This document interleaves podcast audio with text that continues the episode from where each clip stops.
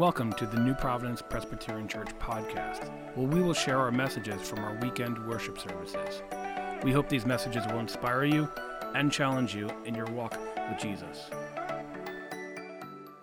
We've been considering some questions as we've been going through the Gospel of Mark in the New Testament. Questions like Who is Jesus?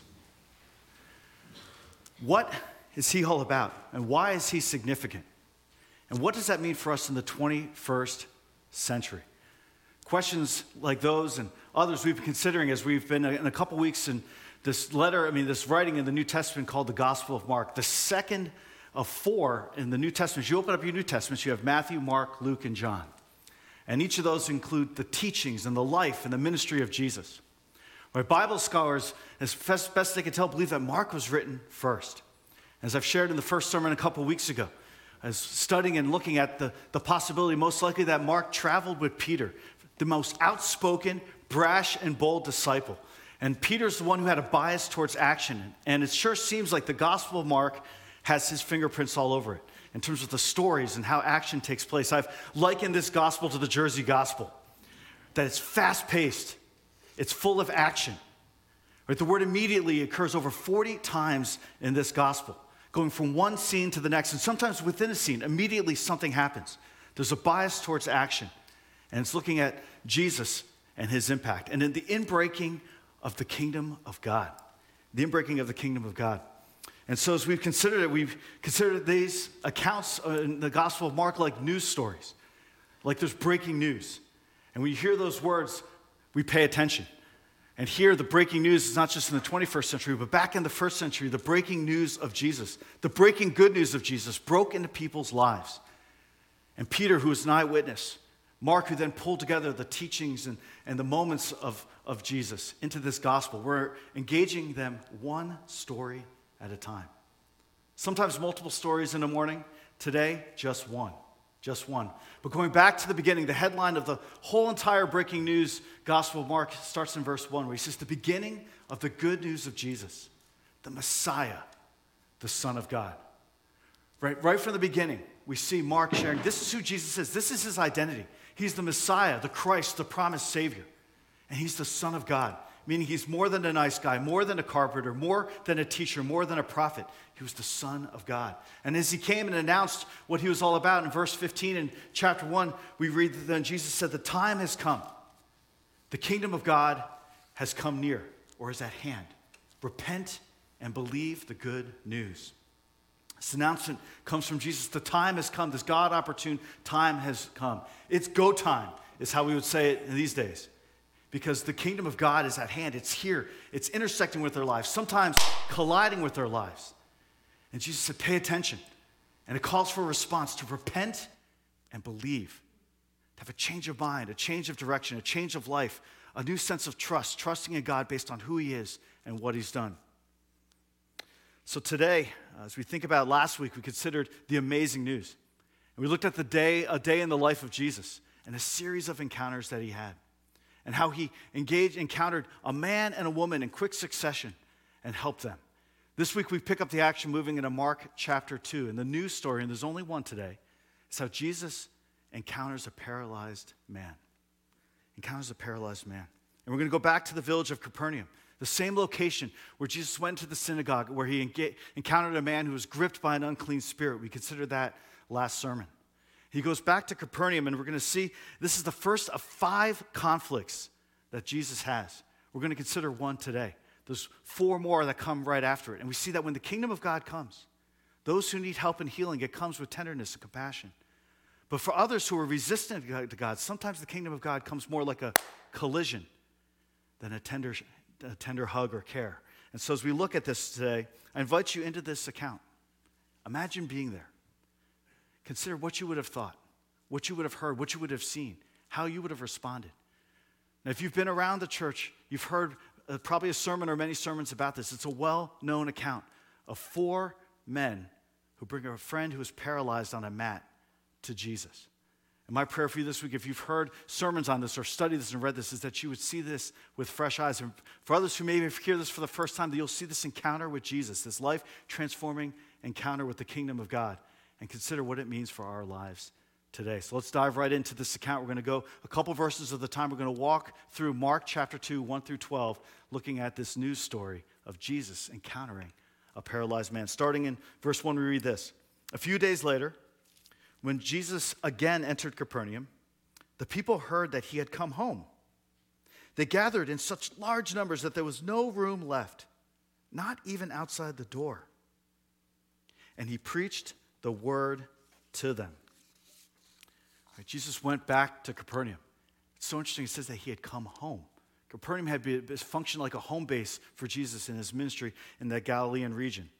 And we see that a crowd formed. A crowd that formed that there was so, so many people that there was no room, no one could get in. It's as if, if you went looking for an event today online and the words sold out would be there. You can't get in, there's no more tickets. And there's back then there was no Vivid Seats, there was no StubHub, there was no way to buy tickets to get into this Jesus moment. And so here it was sold out. There was no way to get into this event. And what was Jesus doing? It says he was preaching the word. The word, which is the gospel, this announcement of the good news, the word that we read starting in chapter 1, verse 15. The time is the time has come. The time has come. The kingdom of God is here. It's at hand. Repent and believe. Once again, we don't see Mark recording or sharing the teaching of Jesus here. He's focusing more on the authority of the teacher as opposed to the focus of the teaching. But we know Jesus was preaching the word. Well, then what happens?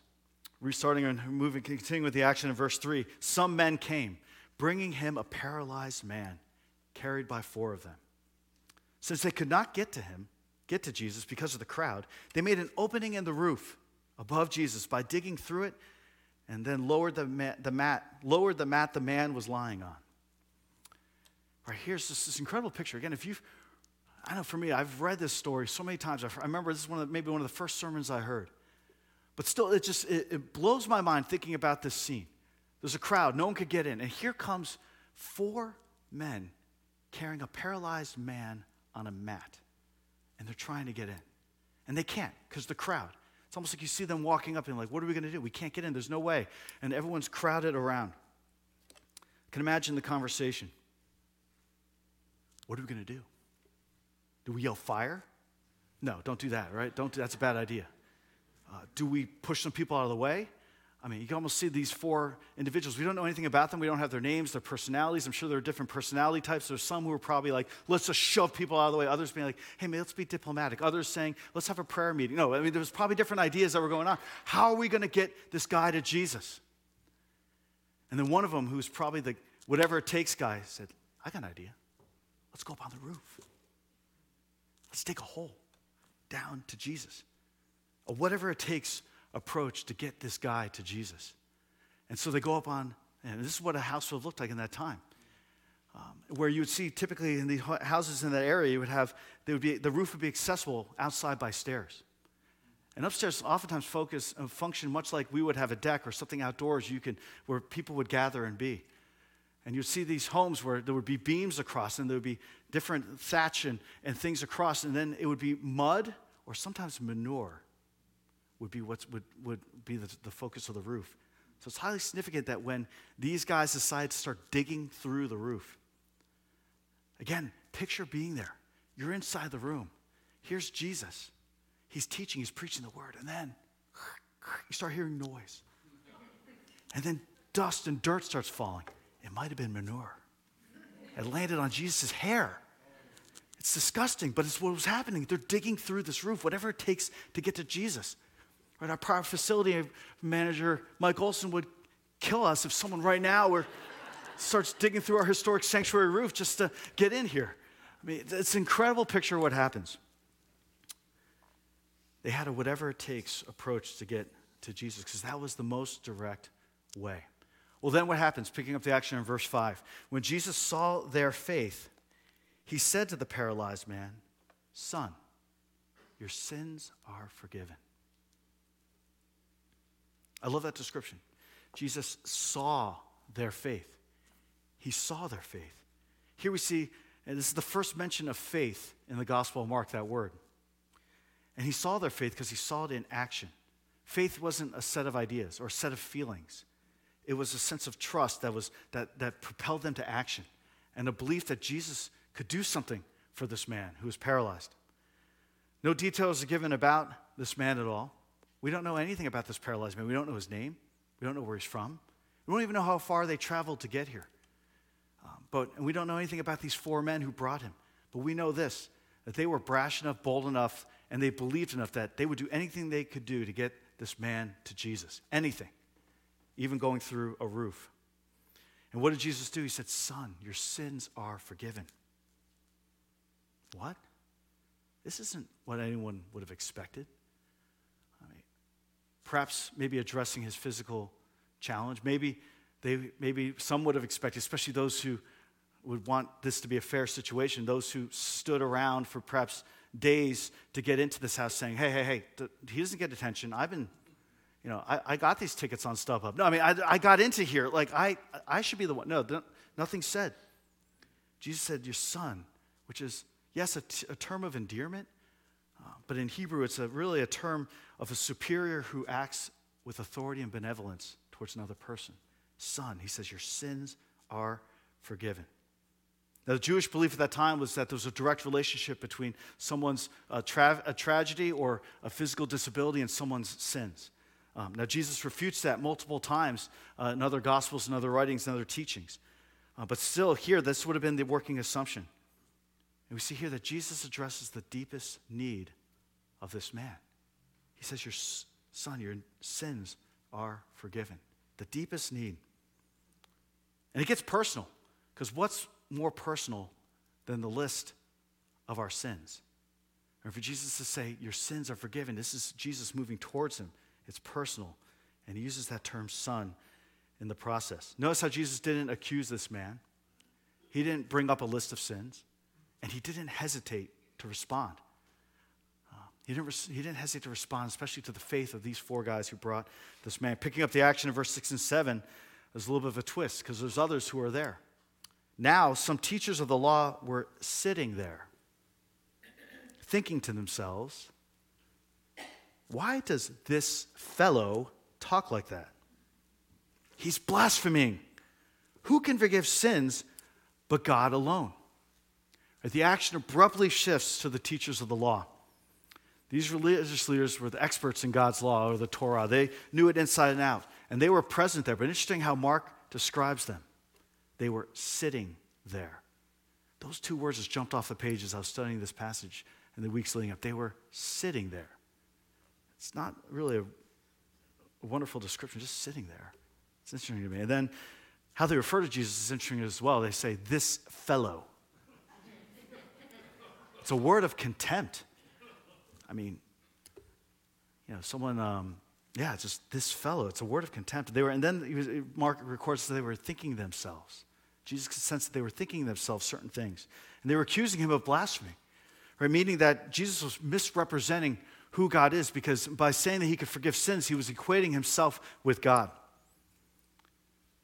This was a serious, serious offense in their eyes.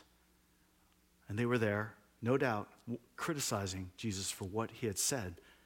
And then immediately we read in verse 8, picking up the action. Immediately, there's that word used over 40 times in Mark's gospel because something's about to happen. Immediately, Jesus knew in his spirit that this is what they were thinking in their hearts. And he said to them, Why are you thinking these things? Which is easier, to say to this paralyzed man, Your sins are forgiven? Or to say, Get up, take your mat, and walk.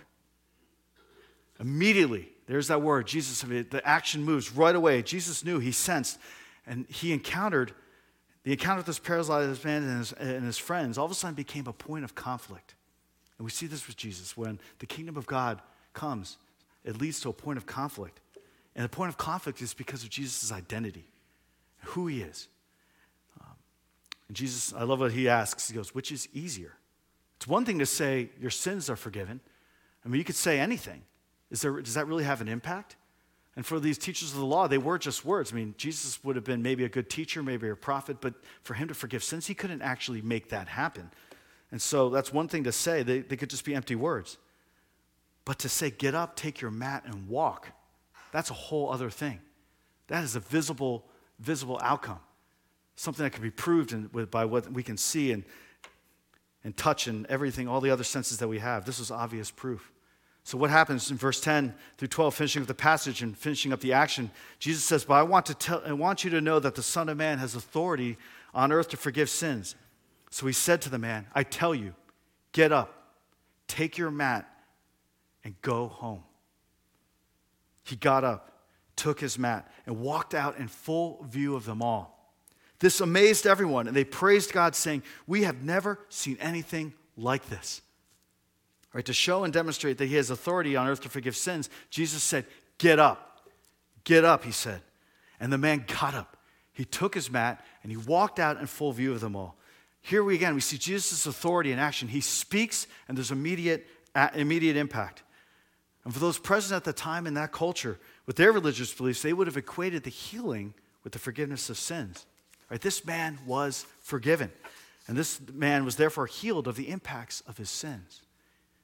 We see here the authority to heal and the authority to forgive are the same authority with Jesus in this case. It's the same authority. And he shows again that he can do what no one else can do.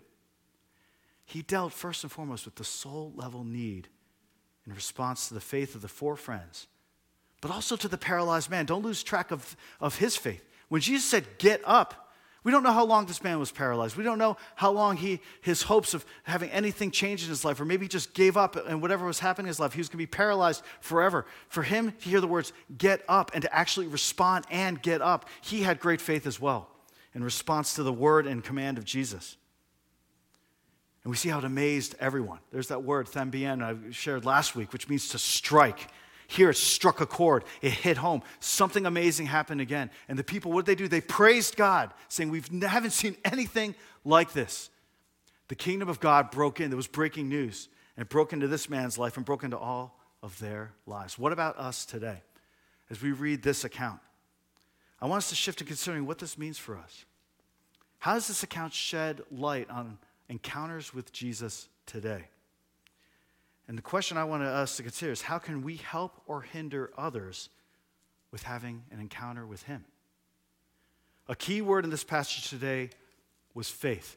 Right? Bible scholar and Bible commentator James Edwards says this faith is first and foremost not knowledge about Jesus, but active trust that Jesus is sufficient for one's deepest and most heartfelt needs. I think that sums up so much of what this passage is all about.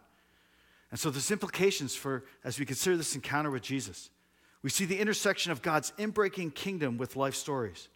So I want us to consider the, uh, through the lens of four different individuals and groups, very briefly, and what that means for us today. Because we see at least four, and there's actually more, in this encounter with Jesus. We see a person in need, we see friends who care, we see a crowd blocking the way. We also see those resistant to a new work of God. Those are just four examples. Let's go with the first one a person in need.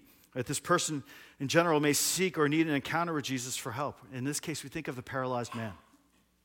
They may focus on the immediate needs like pain, hurt, relational struggles, financial challenges, um, other struggles and needs for help. And in this broken world, uh, as Jay prayed in the prayer of intercession, well said, in this broken world, we're going to face challenges and trouble.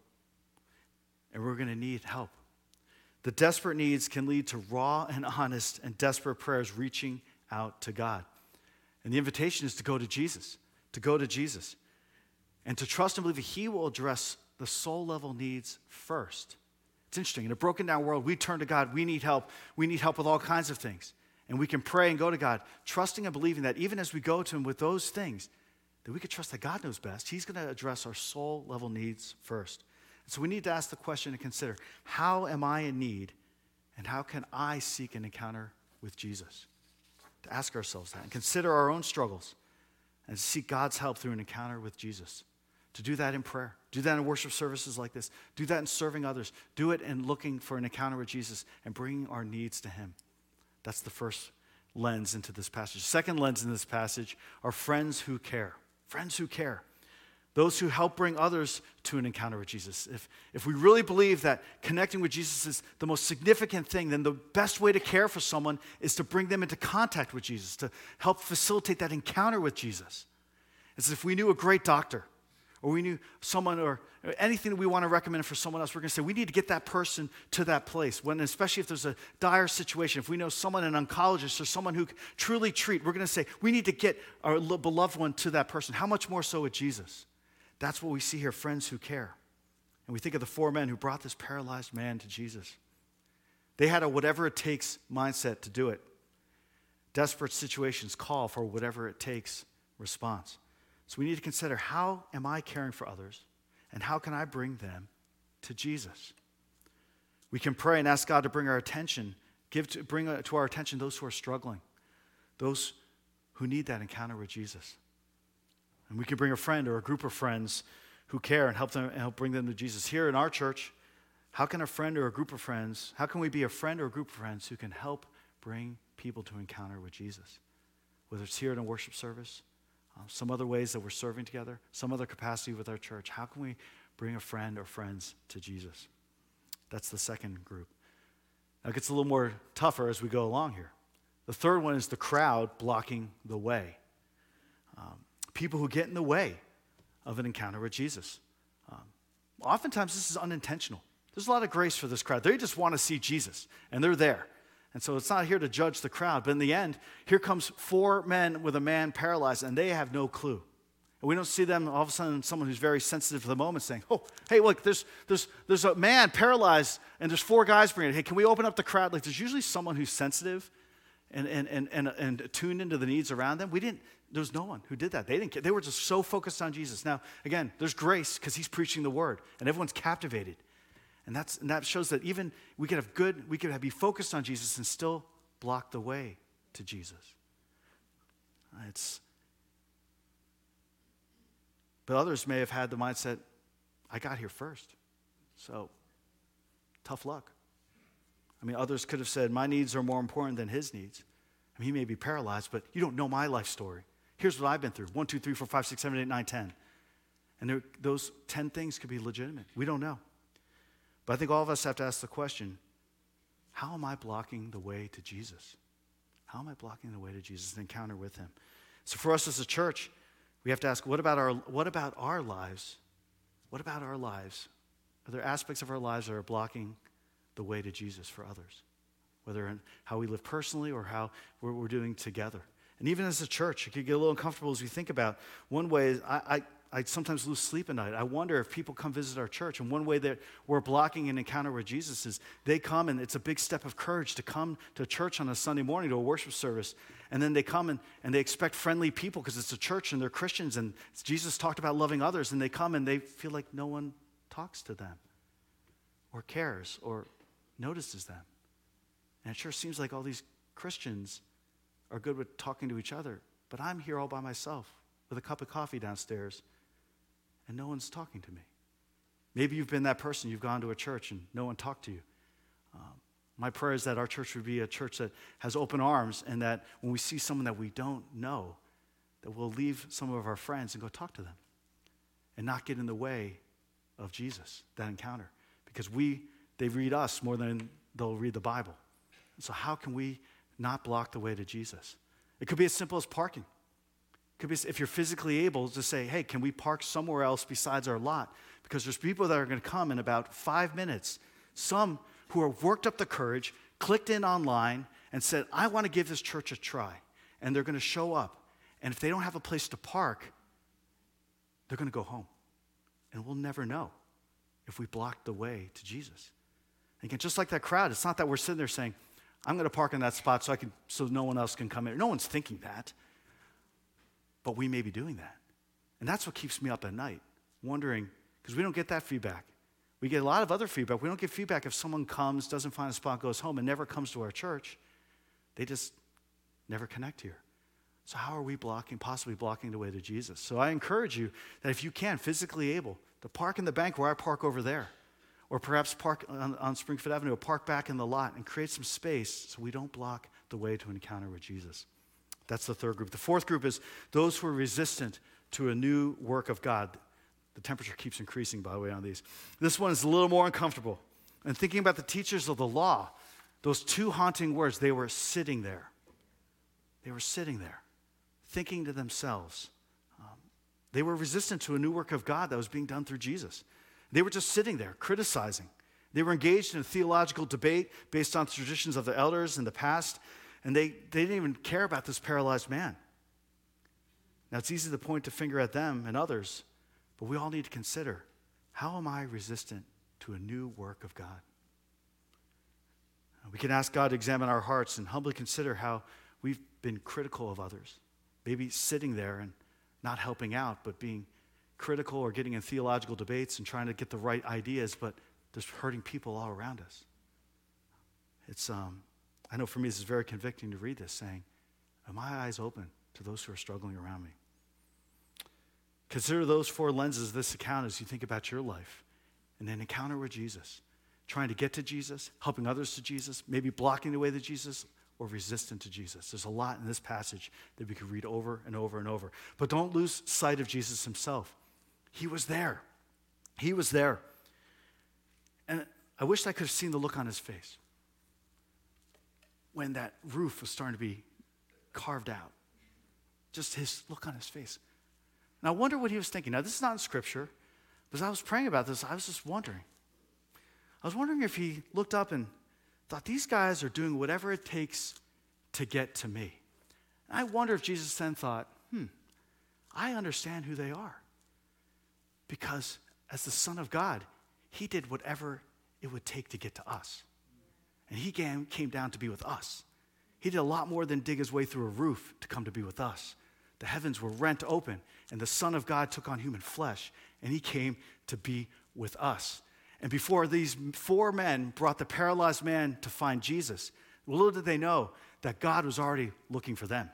And he had already come for them. Do you see the two streams that come together here, meeting in this house in Capernaum at that time? The Son of God, who left the comforts of heaven, left the throne to come down to be with us, to love us, to be with us.